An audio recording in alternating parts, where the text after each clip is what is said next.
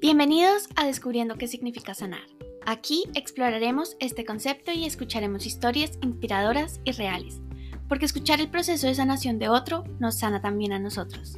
Soy Ale Espejo Saavedra, médica holística, y estoy muy feliz de compartir este momento contigo. Hola, hola y bienvenidos a este primer episodio de Descubriendo qué significa sanar. Soy Ale Espejo Saavedra y aquí encontrarán cada quince días una historia de sanación. Este episodio va a ser un poco distinto, ya que así como le voy a pedir a mis invitados que se abran y nos cuenten sus historias, sus procesos, creo que debo y quiero compartir también mi historia con ustedes. Mi nombre en realidad es Alejandra. Soy de Colombia y tengo veintidós años. Soy médico holística, estudiante de medicina y maestra de meditación. Mi misión es acompañar a las personas en sus procesos de sanación. Quiero brindarles un espacio seguro en donde puedan observar sus heridas, puedan observar hacia su interior y sanarse desde el amor y la compasión. Porque creo que cuando comienzas a mirar hacia tu interior, te empoderas y despiertas ese poder sanador que todos tenemos. Porque todos tenemos la capacidad de sanar nuestro cuerpo. En este episodio tratamos temas sensibles sobre depresión y suicidio. Si sientes que esto puede ser mucho para ti, es mejor que nos sigas escuchando. Recuerda que si estás luchando por mantener tu salud mental, puedes pedir ayuda y acudir a un profesional. Decidí hacer este podcast porque creo que conocer las historias de los demás de por sí ya nos ayuda a sanar. Escuchar el camino de otros nos ayuda a ver que no estamos solos, que todas las personas tenemos las mismas heridas, que todos pasamos por momentos difíciles y que esas personas que vemos que tienen cosas que quizás quisiéramos, un negocio exitoso, que se ven muy seguras de sí mismas, han pasado por lo mismo que nosotros. Y creo que esto nos, nos ayuda y nos inspira a nosotros lograr eso que también estamos buscando. Ahora, bueno, quiero contarte un poco de mi vida, un poco de mi historia, cómo ha sido mi proceso.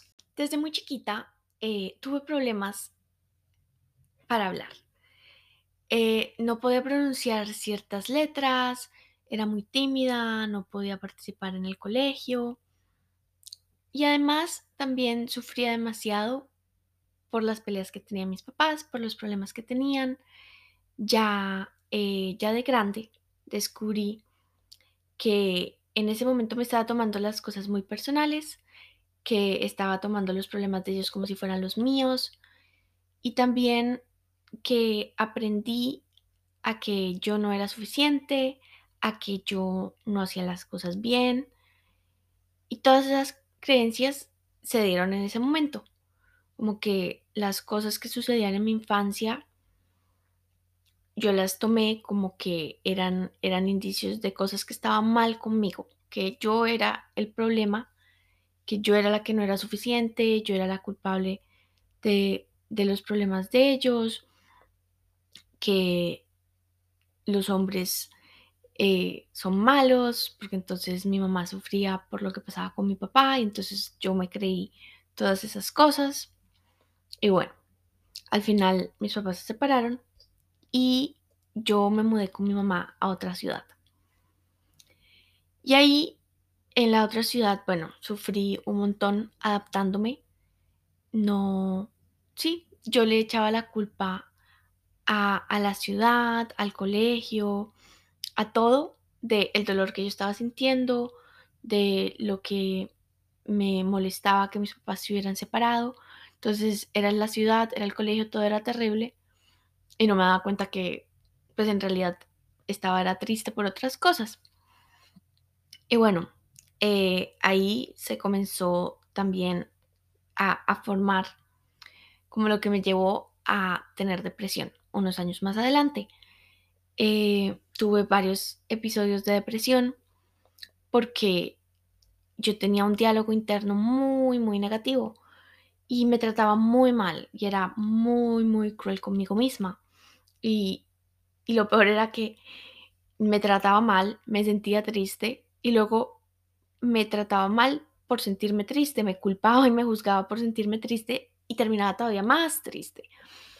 Entonces, bueno, ahí fue todo un círculo en el que tuve depresión, me quería hacer daño, precisamente me castigaba, me quería castigar por, por cualquier cosa, porque estaba triste o porque hacía todo mal o porque me equivoqué en esto o porque no fui capaz de hablar en, en la clase, eh, por, por todo. Y eso me llevó a no querer vivir, me llevó a decir, yo no quiero vivir, es que si me muero no va a haber nada más y nada es mejor que, que sentir todas estas emociones. Eh, pero bueno, afortunadamente ahí no, pues no pasó nada.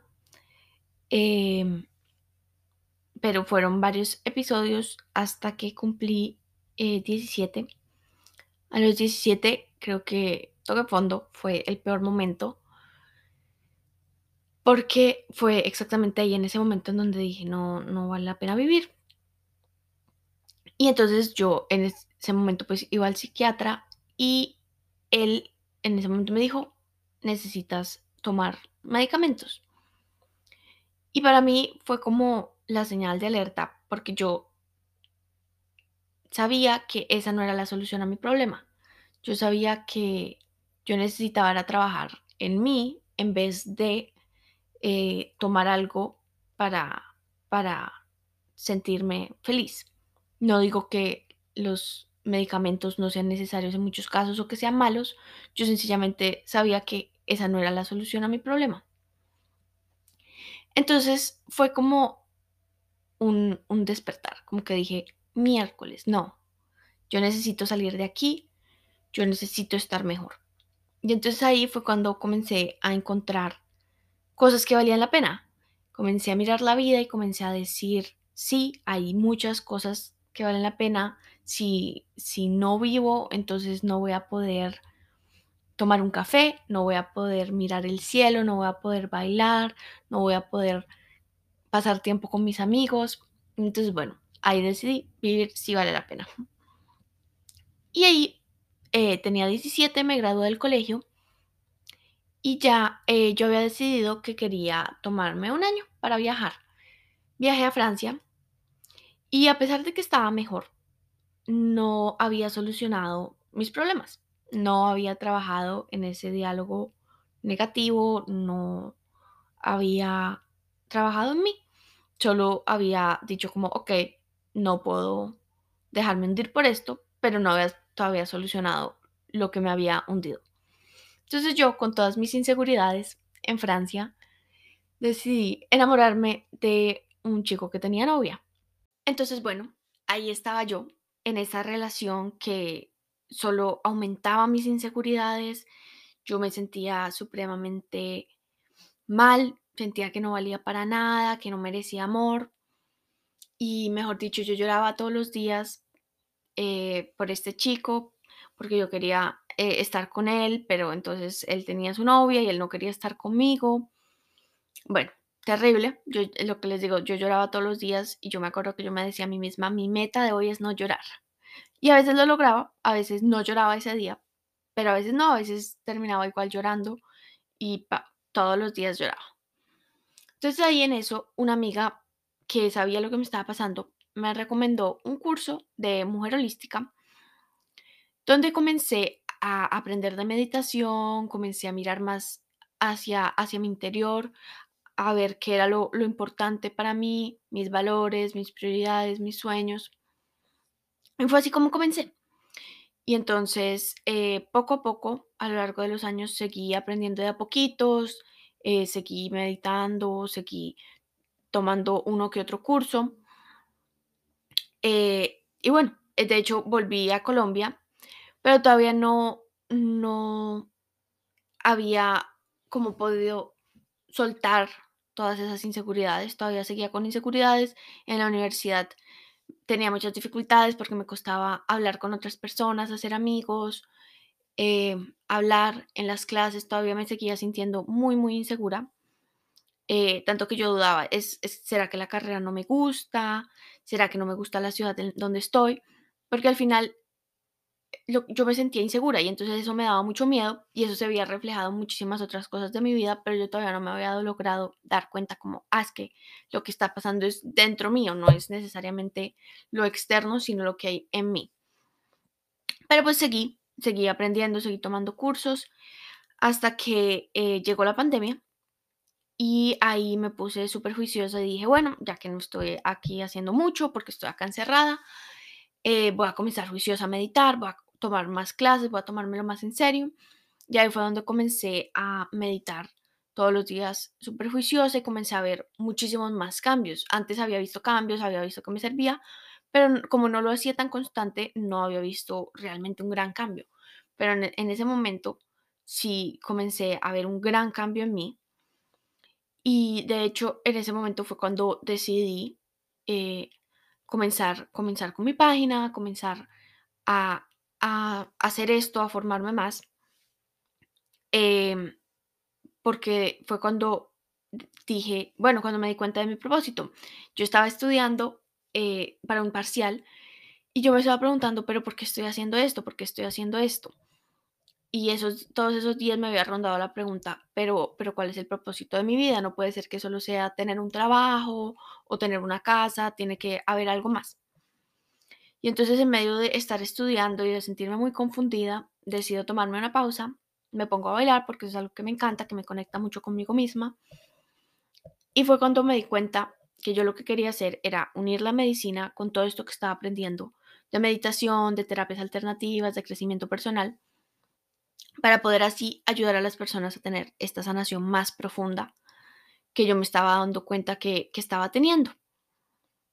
Y bueno, eh, después de eso eh, también fue cuando me di cuenta que quería ser maestra de meditación. Yo había aprendido una meditación que había, que había tomado y mi prima me dijo, enséñame la meditación. Entonces yo le dije, listo, sí, sí, yo te, yo te guío la meditación. Ahí hicimos la meditación juntas, la guié, y yo dije, wow, esto es algo que quiero hacer, me encanta esto. Y así fue también como eh, comencé a buscar la forma de certificarme como maestra de meditación. Soy maestra de meditación de Mujer Holística.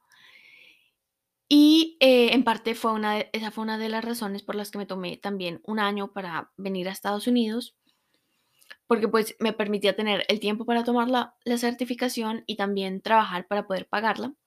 Entonces, bueno, así fue como seguí tomando, he seguido tomando muchos más cursos, he seguido trabajando en mí, he seguido viendo más hacia mi interior y descubriendo más heridas, que, más, heridas más profundas, cada vez yendo más profundo en mí. Y no, no es fácil y duele y darse cuenta de todas esas heridas duele y cambiarlas no siempre es el proceso más agradable. Pero definitivamente me ha hecho sentirme muchísimo mejor y mucho más confiada en mí misma. De los grandes aprendizajes que he tenido en este proceso ha sido que tengo la capacidad de cambiar todo lo que no me gusta, tengo la capacidad de decidir qué es lo que quiero, qué es lo que sí quiero creer, la forma en la que quiero ver el mundo y que tengo la capacidad de sanarme a mí misma, de que en verdad lo único que me va a sanar soy yo misma, es hacer el trabajo interno, es mirarme a mí misma y que esa es la herramienta más poderosa que tengo. Creo que el cuerpo sana y se recupera, pero nuestra alma también necesita sanar. Necesitamos darnos ese amor para poder curarnos de esas heridas del pasado, para poder cambiar esas creencias, esas cosas que aprendimos que no nos están apoyando y que nos están haciendo daño. Y bueno, por último, quiero contarles un poquito acerca de las herramientas que a mí me han ayudado en este proceso, que espero que también puedan ayudarles a ustedes. La primera es la meditación, porque la meditación eh, me ha ayudado a darme cuenta que esos pensamientos y todas esas emociones que tengo no son quien soy, que esas emociones y esos pensamientos pasan y que yo soy mucho más que eso. Otra herramienta que me ha servido muchísimo es escribir, porque escribir me ayuda a organizar mis pensamientos, a ver en realidad qué estoy pensando, porque tenemos muchos pensamientos al mismo tiempo y muchas veces ni siquiera nos damos cuenta. Y me ayuda también a liberar emociones y a, lo que les digo, saber qué es lo que quiero. Eh, por último, la otra herramienta que les quiero compartir son los ejercicios de respiración. La respiración es supremamente poderosa y nos ayuda a liberar bloqueos y emociones reprimidas. Eh, tomar clases de respiración eh, me ayudó a liberar un montón de emociones que tenía ahí guardadas, cosas que me había dado miedo sentir y que las tenía como ahí atascada y atascadas y que no me dejaban avanzar, y en verdad ha sido de las experiencias más liberadoras de mi vida. Y bueno, eso fue todo por hoy. Espero que esto les sirva. Pueden encontrarme en Instagram como Ale Espejo Saavedra. También pueden encontrar mi página web en la descripción de este podcast. Cualquier pregunta que tengan pueden escribirme. Si desean tomar sesiones y que los acompañe en este proceso, también lo encuentran en mi página web. Espero que tengan un bonito día y muchas gracias por estar acá.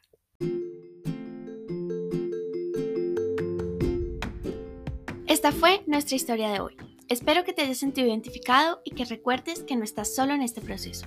Recuerda seguirnos para que no te pierdas las increíbles historias de nuestros invitados. Nos vemos en el siguiente episodio.